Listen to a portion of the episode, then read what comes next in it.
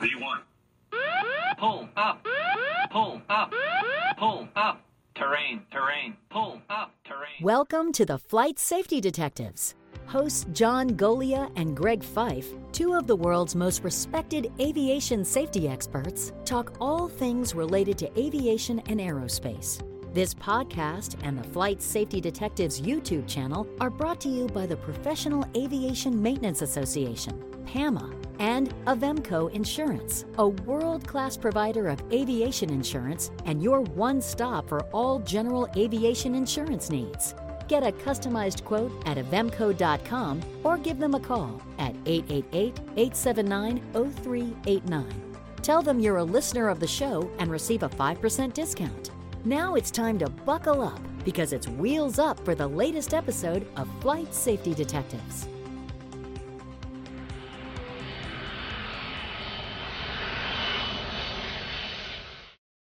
Well, hello, gentlemen. It is another episode of Flight Safety Detectives.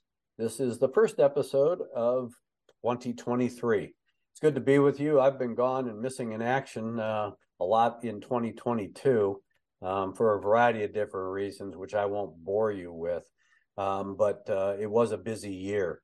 And so I'm looking forward to this year and, again, educating our public out there that is uh our faithful followers of Flight Safety Detectives. This, I think, is going to be a good show to start the year off because it's about spatial disorientation. And, of course, we have a special guest with us, as we want to do, I think, more and more in the year twenty twenty-three, is to have uh, another talking head, another pretty face, to join this cast of characters when we talk about aviation safety issues. So we're going to be welcoming Andy Watson, who is a professional air traffic controller, and John's going to introduce him here shortly.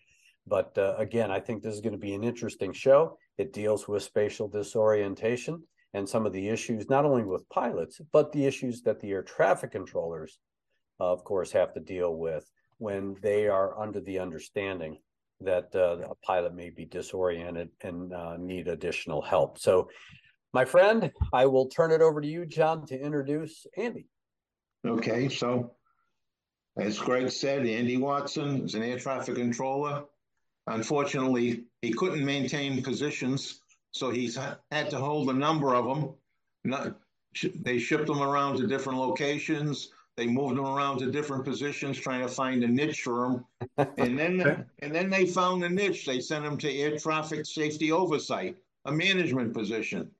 So, you know, no good deed goes unpunished. We move him right up the ladder.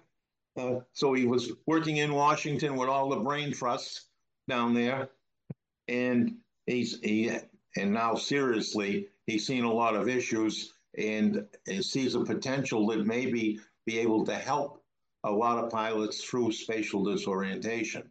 I mean, we've seen a a number of accidents where that has been identified as a contributing factor, and there's probably many more that it wasn't identified in as being a contributor factor.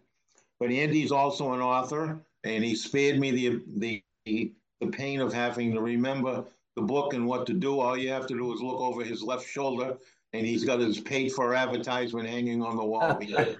How convenient. Yeah, we're going to charge him a fee. Yes, we should have charged him to, to be on. But uh, in any event, he's currently working out in Leesburg, Virginia. Uh, and uh, and let's just get into this spatial disorientation uh, process. And what you've come up with is a possible mitigating factor uh, for pilots in spatial disorientation. So, Andy, why don't you take it away and, and give our listeners a uh, a brief overview of what, what we're going to be in store for us. Well, John, thank you so much for that wonderful and uh, very descriptive introduction for me. I, I do appreciate that. um, hey, there, there's no there's no mercy in aviation. Yeah, and just and, wait, uh, this show gets worse. So, oh, okay, sounds good. Tighten up that buckle, Andy. There we go. I'm strapped in. So, but anyway, before we get started today, I do, I am still a full-time air traffic controller, as you said. So the F A A requires me to give the disclaimer that the opinions given in this presentation are that of Andy Watson International L L C, not necessarily the same opinions as the Federal Aviation Administration. So now that we got that out of the way, um, basically, I was working at F A A headquarters at the time, and I had the pleasure of being the one air traffic controller who was assigned to go with the A B P one hundred group, which is the accident investigators, um, to their morning roundup meeting. And in the in the in that meeting, they go over what they call the stack. It's a stack of paperwork that goes over every accident and incident across the country for the previous day or the weekend. So this particular day, it was in April two thousand seventeen. I was sitting there, and the we were being briefed on a fatal accident that happened with a Pilatus P C twelve. It was a medical flight. There was a pilot, a flight nurse, and a flight medic on board. And luckily, no patient. They were dispatched out at eleven thirty at night to go get to go pick up a patient. And what happened was, it was out of Amarillo, Texas, and they they get in the aircraft, get it started up. The pilot gets their I F R clearance, because it, it is I F R out. The ceiling that day was seven hundred broken, twelve hundred feet overcast. And the pilot gets his clearance. They taxi out to runway four, because it's a pretty gusty night. And they take off runway four. Well, shortly after they depart, the tower controller, who has a radar scope in the tower, notices that he's squawking the wrong beacon code. And that was a... It, the code he was squawking was from a previous flight, so he forgot to put in the new code. And he, so the controller tells him to reset the transponder, squawk the correct code, which he does. And he is starting his right turn on course, because um, I believe it's for noise abatement over the city. They he turned they turned him right. It's like a two hundred degree right hand turn. So once the controller saw the new code come up on the radar screen, he switched the pilot to departure control. So the pilot is in this climbing right-hand turn, checks on to departure, and the controller radar identifies him. And then shortly thereafter, for whatever reason, they the transponder stops squawking. So the radar controller told him to recycle the transponder. The pilot keyed up and acknowledged it, and then unfortunately crashed right after that. So... The as I'm sitting in this meeting, one of the other senior investigators brings up the fact that they're going to investigate this like they do all accidents. However, this sure does have all the earmarks of spatial disorientation. And at that point, uh, there was also some people on the conference call that dialed in. One of them was a flight surgeon from C A M I out in Oklahoma City, which is, for those people that don't haven't heard of it, it's the Civil Aeronautical Medical Institute. They're the ones that deal with all the pilot medicals and everything human machine related. So he speaks up and says that this is ex pretty much exactly a scenario that they use for their spatial disorientation simulator called the Vertigon. And he described what the Vertigon was. It's this white box that has the cockpit mock-up on the inside. The pilot sits in it. And of course, there's no windows because it's simulating I M C. And what they do is the instructor stands is outside and gives instructions through an intercom, acting as air traffic control. So they get them going, and then they have them turn one direction to the other. It doesn't matter which direction, right or left. So they get them into their standard rate turn. And then once they're established in that, they give one of three instructions. The first one is to change radio frequency. The second one is to change their beacon code. Or the third one is to pick up a pin off the floor. And the reason why, he said, is because if the, a human being is in a bank angle without visual reference to the horizon or the ground, and they move their head at all, because all three of those items require them to move their head. If they move their head in that scenario, one hundred percent of the time, that person will experience spatial disorientation. So as As I'm sitting there listening to this, I'm sitting there thinking, through my pilot training years, I've I've learned about spatial disorientation. I've never heard it described to me in that manner, that if I'm in a bank angle without without visual reference and I move my head, that, that it's game over at that point.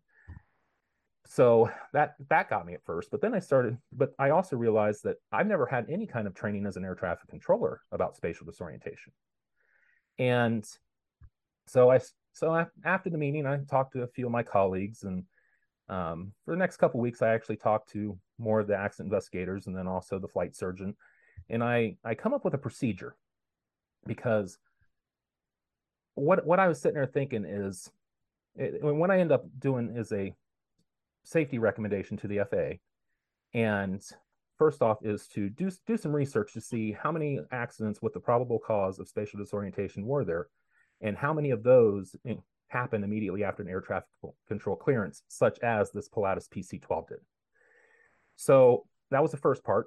The second part was to see um, if if the numbers justified it, maybe we should have a change air traffic procedures to have any single piloted aircraft or possible single piloted aircraft. And there's a few ways that we could figure that out.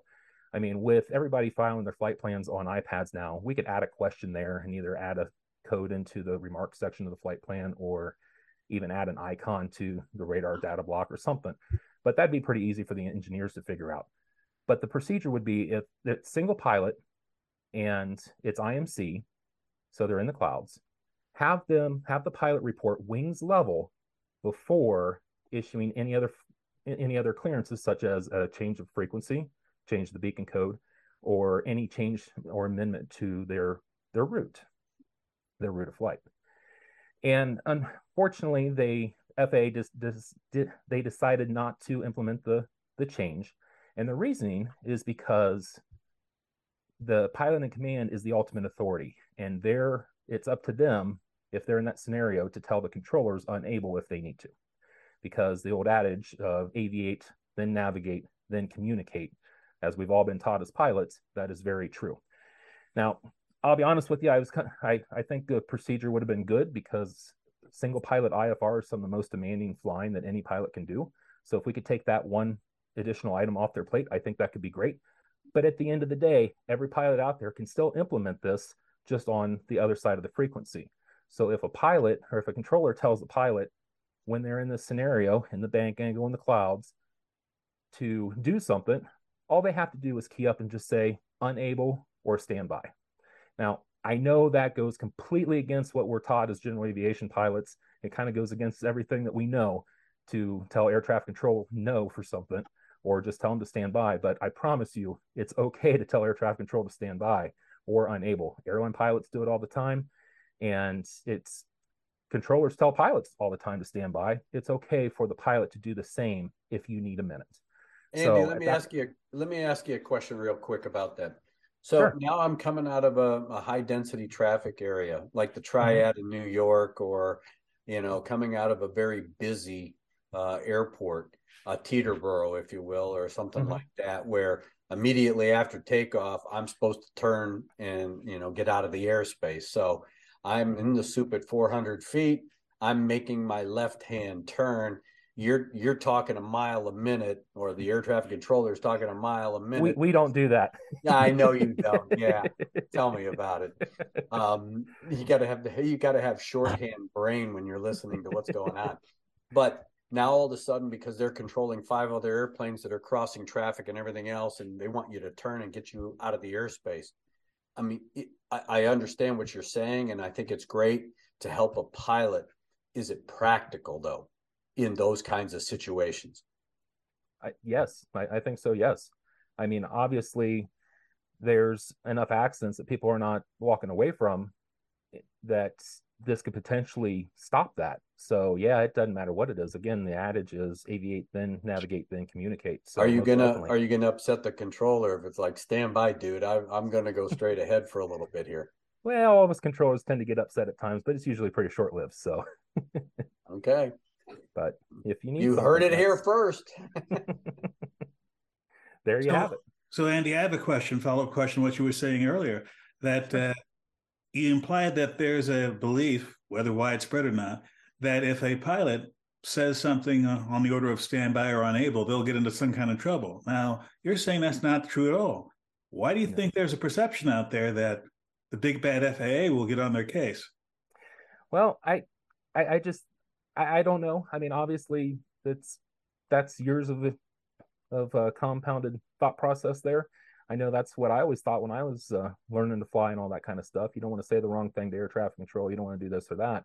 But I can tell you, at the end of the day, even when it comes to something, if, if there's a mistake or something like that that you're making, it's much better to let us know and, and get past it than it is to try to cover up, because a lot of times that's going to create other issues for something else. Okay, and so then following on that then, mm-hmm. does that constitute an operational error? Well, you know, an operational error is one, one of the few times that a pilot deviation is required to get filed. Um, if there's a loss of separation, that's going to be in Q A Q C's hands, and they must take it wherever it goes. Um, however, if there is just something minor, there's no harm, no foul. I know myself and most controllers, we would rather just, we're very, we're usually very vocal on the frequency of, hey, you screwed up, and making sure the pilot realizes they screwed up at times. But outside of that, that's usually the end of it. Most of the time we don't even want to do the paperwork. I mean, let's be honest. But uh, yeah, it's, so it's, it's better just to live up to it, I guess. And, but let us know. I mean, if you're doing something different, depending on what the situation is, I may have to change my plan to move other airplanes to, for whatever that situation is. So. Now, before we came on the air, one of the things that uh, we just this, uh, we discussed was uh, changing frequencies. Now you have a pilot who's in distress. Okay, so they confess that they are, you know, spatially disoriented, or at least screwed up. They can't follow a heading. They, you know, they're turning left when they should be turning right, and going up when they should be going down, and vice versa. Mm-hmm. And so now the controller is plugged in. They know that there's a pilot in distress. And next thing you know, they go, okay, contact so-and-so on one twenty-two point five. You know, my my thought is, is an accident investigator, and of course, coming up through the business uh, at a very young age and learning to fly, was that, well, the air traffic controller, if you declare an emergency, all of a sudden now it's going to be, you know, one-on-one. That's all you have. You don't have to worry about, you know, switching frequencies and talking to multiple controllers and everything else. But is that really still in existence today? Because the pilot's got enough of a workload just trying to get the wings level, as, as you're talking about, and trying not to point the airplane at the ground and, you know, increasing speed to Mach four so that they hit in a very, in a very bad place. Right. So, you know, trying to lessen the workload of a distressed pilot like that, is it not better just to keep them on the same frequency, having having uh, them talk to one voice, if you will? Well, to be honest with you, it, the answer is it depends, because our sectors are set up. The basically a sector is you draw a line on a map, and that's your lateral boundaries, and we have a bottom altitude and a top altitude. Sometimes that bottom altitude is ground, the surface up to whatever. And those frequencies are tested for specific coverage of those areas. So especially on the East Coast, it's not not as much. But if you start getting out to the Midwest and further out west, that can become a real problem where you don't even have coverage. So mm-hmm. we can't do it that way. Okay. Um, but I, so that's that's one component of it. I have seen where um, emergency aircraft have been switched three or four times, all in the same facility. And it's, in my opinion, I, I I'm more of the pilot thinking though, of, yeah, it would have been nice if they would have just left them on the frequency, but that was also a, a professional airline crew who has the duties all divvied up, and, and obviously they can handle it. So if you're ever in that situation as a pilot, I recommend, hey, can I stay on this frequency or can I go to guard? You can always go to the guard frequency. Every facility has to have that frequency on. The only hard part with that is, is if it's in some of the radar facilities, the, like in the centers and stuff, it's in the building, but it may be in the area across the hallway. It may not be in the area that has the sector that you're working. So that's the caveat with that. But I do love the idea of doing the single frequency stuff. And I, I wish it was done more often, but there are some con- physical constraints to it, if, if you would. Okay. Well, um, I know that, you know, as a pilot, you, you, you have a benefit um, because you can use that pilot experience when you're uh, when you're giving instruction, and you know uh, what's going on up in the air. Now, a lot of your colleagues that aren't pilots, um, do they do they have that same sense of situational awareness when they understand that a pilot may be in distress? Um, do they ever, you know, if you're sitting next to somebody and they goes, "Hey, you know, Andy, I got a guy who's, you know, he can't follow instruction. He's going left and right and up and down and everywhere else. Do they ever, you know, call on you or somebody like you who's got at least a piloting background, say, hey, why don't you plug in and handle this guy or whatever? Yes, actually, most facilities um, know who all the flight instructors are, actually. And if you remember, um, the flight down in Florida or off the coast that uh, where the passenger ended up like landing that caravan, they went down and got the guy on break that was a flight instructor and brought him back up. So that does happen um, in situations like that. Other situations, if it's just something like you described, yeah, they'll turn around, hey, what about this? And um, we'll give our what we can to help in that situation. But usually the, the thing about controllers that they're very good at is figuring out when something is not normal part of our everyday stuff. So if we tell somebody to turn left thirty degrees, descend and maintain three thousand feet, and they're not they're not doing it, they're going to repeat it. A lot of times they'll start only giving one thing at a time instead of combining up clearances. And the other thing we do is we talk to each other, whether it's the person sitting next to us in the area or we get on the landline and call the other facility and say, hey, this pilot's not been listening. Make sure you keep an eye on him. I, I've made that call at least a handful of times throughout my career. And luckily those all ended well, but yeah, we, we communicate between ourselves to, to try to help out as much as we can. And when we have a pilot that seems to be doing that, we'll, even like when we're vectoring them in for approach type stuff, we'll give them a much better, we're not going to try to get them on the final approach fix. We're going to add in some buffer there for them too. Now, although every pilot is uh, susceptible to spatial disorientation, mm-hmm. what are the risk factors that you have seen that come up again and again? Is it single pilot operation? Is it low time pilots?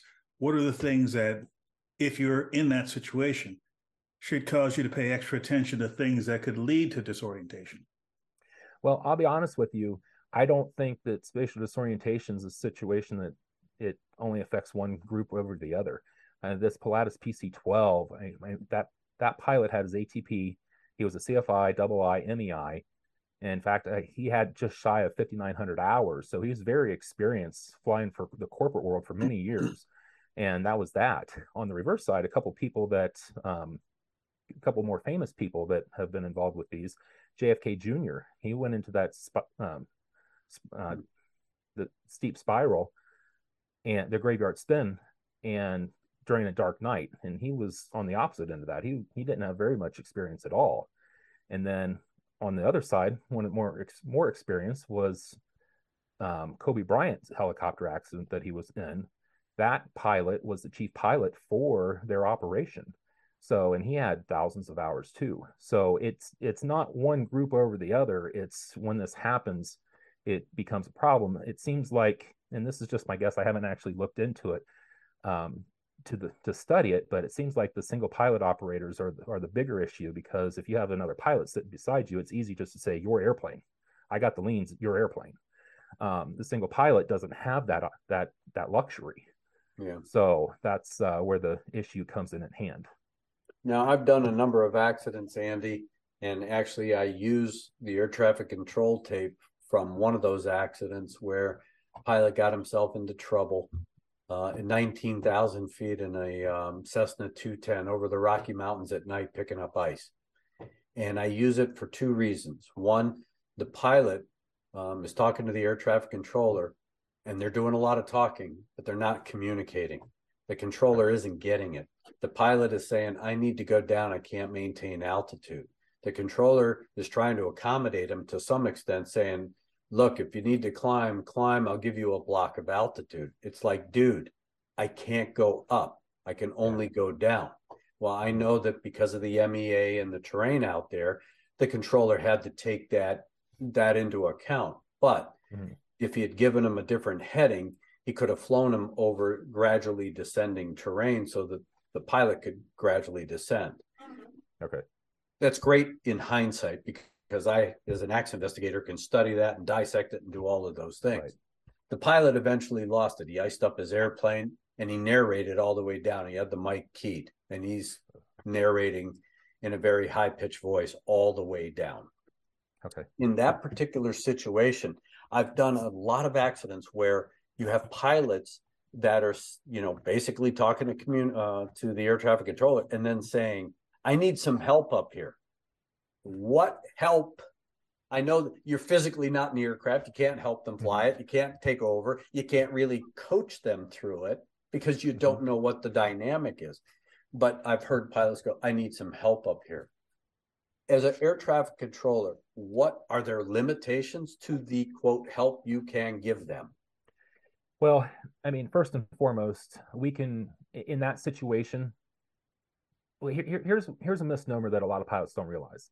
If a pilot tells me that they need help, I give props to that pilot first off, because that is a good, clear, and concise way of communicating that, hey, something's messed up.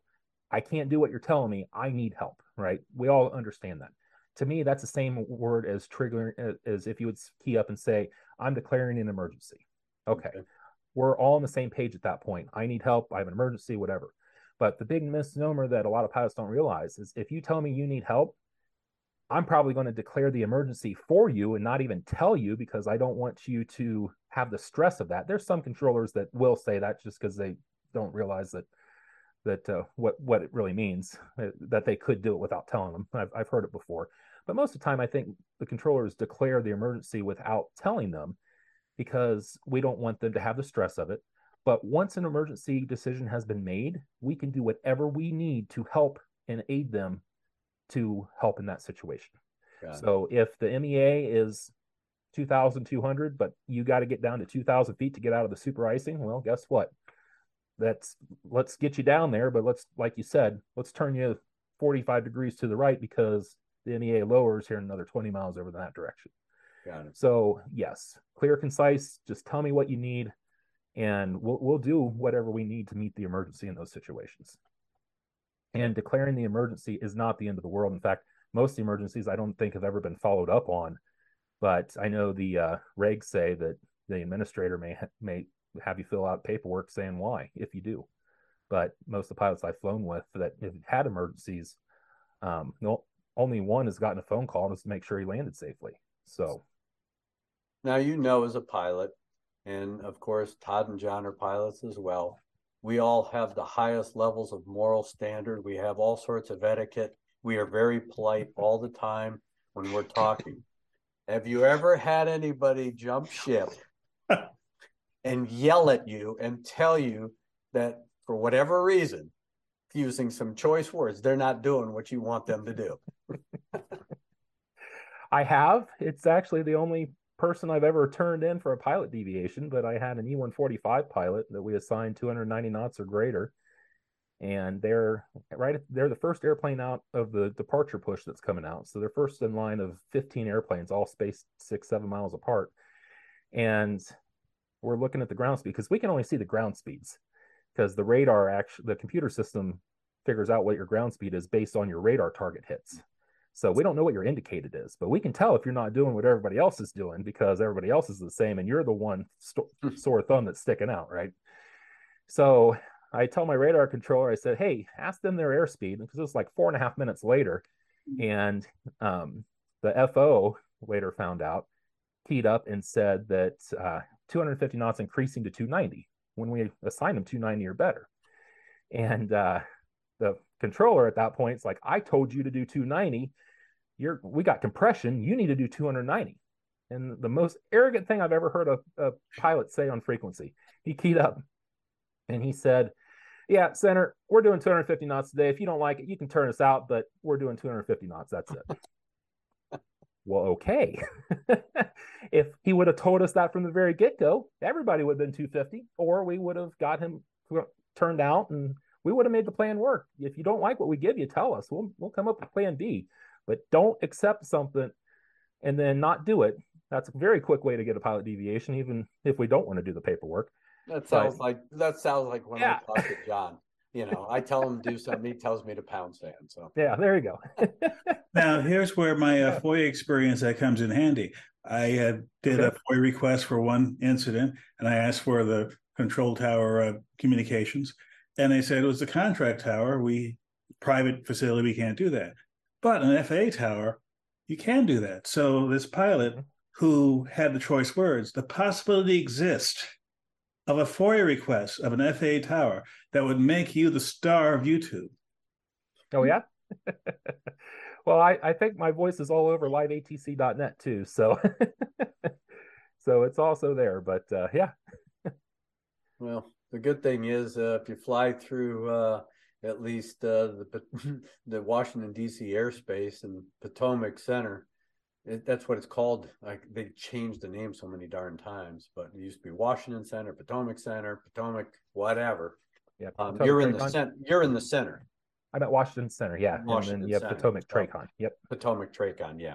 And so if you're flying through that airspace, you're probably going to be talking to this guy. So uh, definitely, definitely mind your P's and Q's. So, John, you've been sitting there very quiet, just absorbing all of this discussion. But I know you have a good question. Yeah. You know, really, you guys have hit the questions because they're all pilot uh, focused.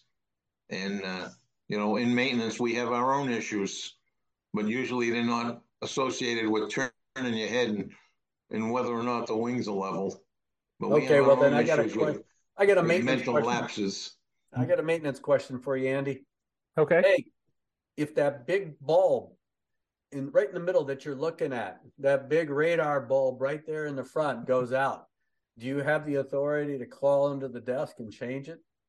I mean, that's a maintenance question. I figure I had to throw something that, in for that, John. That's true. For the people that know me, one thing is for sure. You don't want me trying to work on anything like that because it'll probably never work again. So, Well, we, we always like to, to wrap the show up with takeaways and, and you know, give something back to, uh, to our listeners, whether they're pilots or non-pilots, but they can benefit from it.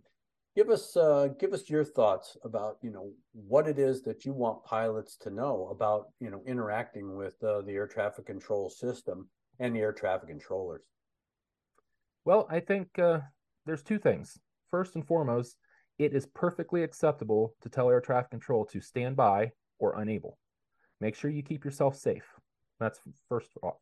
Second off, remember that if you're on a bank angle and you're in the clouds, make sure you, whatever you do, you keep your head in the same position. Do not move it at that point in time. Wait till you go wings level and then fulfill your duties after that. But until then, again, going back to number one, it's perfectly acceptable to tell air traffic control, stand by when you need to. Yeah, it's good advice because uh, people, I mean, and a lot of pilots, um, they have an aversion to use that word emergency or confess that they need help, because they're always afraid that they're going to get a phone call or a knock on the door from the F A A. And, you know, I, as we talked earlier, um, I can defend a pilot who said, yes, I had an emergency. Yes, I needed assistance. Yes, I was able to successfully get the airplane on the ground, because that demonstrates good aeronautical decision-making and judgment versus yep. losing the airplane because, you know, your pride gets in the way. You lose control of the airplane, you crash, you either hurt or kill yourself or whoever's flying with you or even people on the ground. So um, mm-hmm. I, I think that that's one of those misnomers, one of those things that uh, that pilots really should accept that, hey, look, if you need help, you got a voice in your ear that can give you some help. And uh, you ha- you, you're going to get it without fear of any kind of retribution or, or something like that. So, um, and those, I'll take that one step further.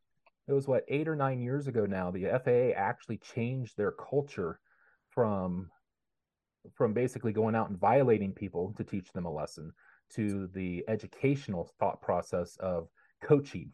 So they may have a conversation with you about it, but as long as you're open to the conversation and you're not just telling them to pound sand and you're being extremely rude, because let's be honest, they still have the authority to do that. But if you are open to, say, the criticism and learning, they're they're going to be much more better about just having that conversation, making sure that you learn from it and go on from there. I know that that's actually an overall culture change that they have been that they have shifted to. So it's much better to to voice it, voice the issues and, and go from there. Well, those are it's been a great discussion and definitely great points that you bring up. We really appreciate you coming on the show and uh, sharing your insights, both from the A T C standpoint and from your shameless, shameless, um, uh, you know, publishing of your book right behind your head. I mean, Well, you know he, what, told me, he told me that he couldn't come on the show until he got his poster done. Yeah, great. that's that's just yeah. It is what it is. We know where you live. So. That's true. Yep. Well, very good. We really appreciate it, Andy. Thanks for your insights. Um, well, thank so you with, so much. I appreciate it. Well, good. Well, we expect to have you back on the show if we have air traffic control issue questions, or of course, we dissect accidents all the time that may involve air uh, air traffic control. So we'll definitely want to get your insights on that. So yep, you bet. Let me know. I'll be happy to help. Well, Todd, I will uh, leave you with the second to the last word because I definitely have to leave Master John. Oh, goodness. With our final word. Well, I know during the discussion today, we talked about several situations, especially I F R situations. But this is just to uh, remind pilots that anyone, no matter what your level of experience, could be, even if temporarily, in an I F R situation. So all the things you talked about, keeping your head straight in the bank, et cetera, et cetera. Uh, if you don't remember it, go back to whatever documentation you have and read up on it. Because when it happens, remember, aviate, then navigate, and communicate, except if you're communicating with people in the cockpit with you where you're cursing. That's okay. But otherwise, keep your head straight and keep that airplane level. Good advice. John? You know, before I go into my standard spiel, And, and I've said this in other podcasts, you know, we are all brothers in this aviation business, and we essentially all have each other's back. All you have to say is, I need help. That's all you have to say, and help will materialize out of nowhere. Yep. So now I'll do my stand, standard spiel, which I've changed a little bit. Uh-oh. Right, so... I, as as we've been looking through accidents to doing this on these podcasts, Todd and I have been going through oceans and oceans of previous accidents. One of the things that we've noticed is a huge, what appears to be a, a very significant spike in student pilot or low-time pilot accidents. And one of the things that I, that I would encourage every pilot out there to do, especially if you're renting airplanes, or specifically if you're renting airplanes, is to get yourself a rental insurance policy. It's one thing to, you know, have a bad accident and maybe you perish. But if you don't perish, uh, you're going to have a big financial problem. And if you do peril, you just, if you do, you know, kill yourself in an accident, then you're going to leave the mess for your family. So get yourself a good insurance policy for flying someone else's airplane. And when you're going to go flying, do a good session of pre-planning. All right. And that includes the weather, not only where you are, where you're going, but everything in between. And don't get yourself into a box that we see so often, where you can't go back, you can't go forward, there's no place to go except hopefully try to get through it, and oftentimes that's not the case. You go out to your airplane, do a good pre-flight. If you don't know what a good pre-flight is, get a mechanic to come out with you and show you what a good pre-flight is on that type of airplane you're going to fly. And after you get in the airplane, put that head on a swivel, because we're seeing a spike in not only near misses, but actually impacts with airplanes. Seeing a void is not one hundred percent. And we need to put the awareness up a lot higher so that we get a higher percentage of seeing a voids than we have right now. So please, please fly safely. To listen or watch more episodes of this show, go to flight safety detectives dot com, the Flight Safety Detectives YouTube channel, or your favorite place to listen to podcasts. To contact John and Greg about the show, send them an email at flight safety detectives at gmail dot com. And remember, for aviation insurance needs, contact Avemco Insurance at avemco dot com or give them a call at eight eight eight, eight seven nine, zero three eight nine. Mention Flight Safety Detectives and receive a five percent discount. Thanks for listening to the Flight Safety Detectives, and remember to always fly safe.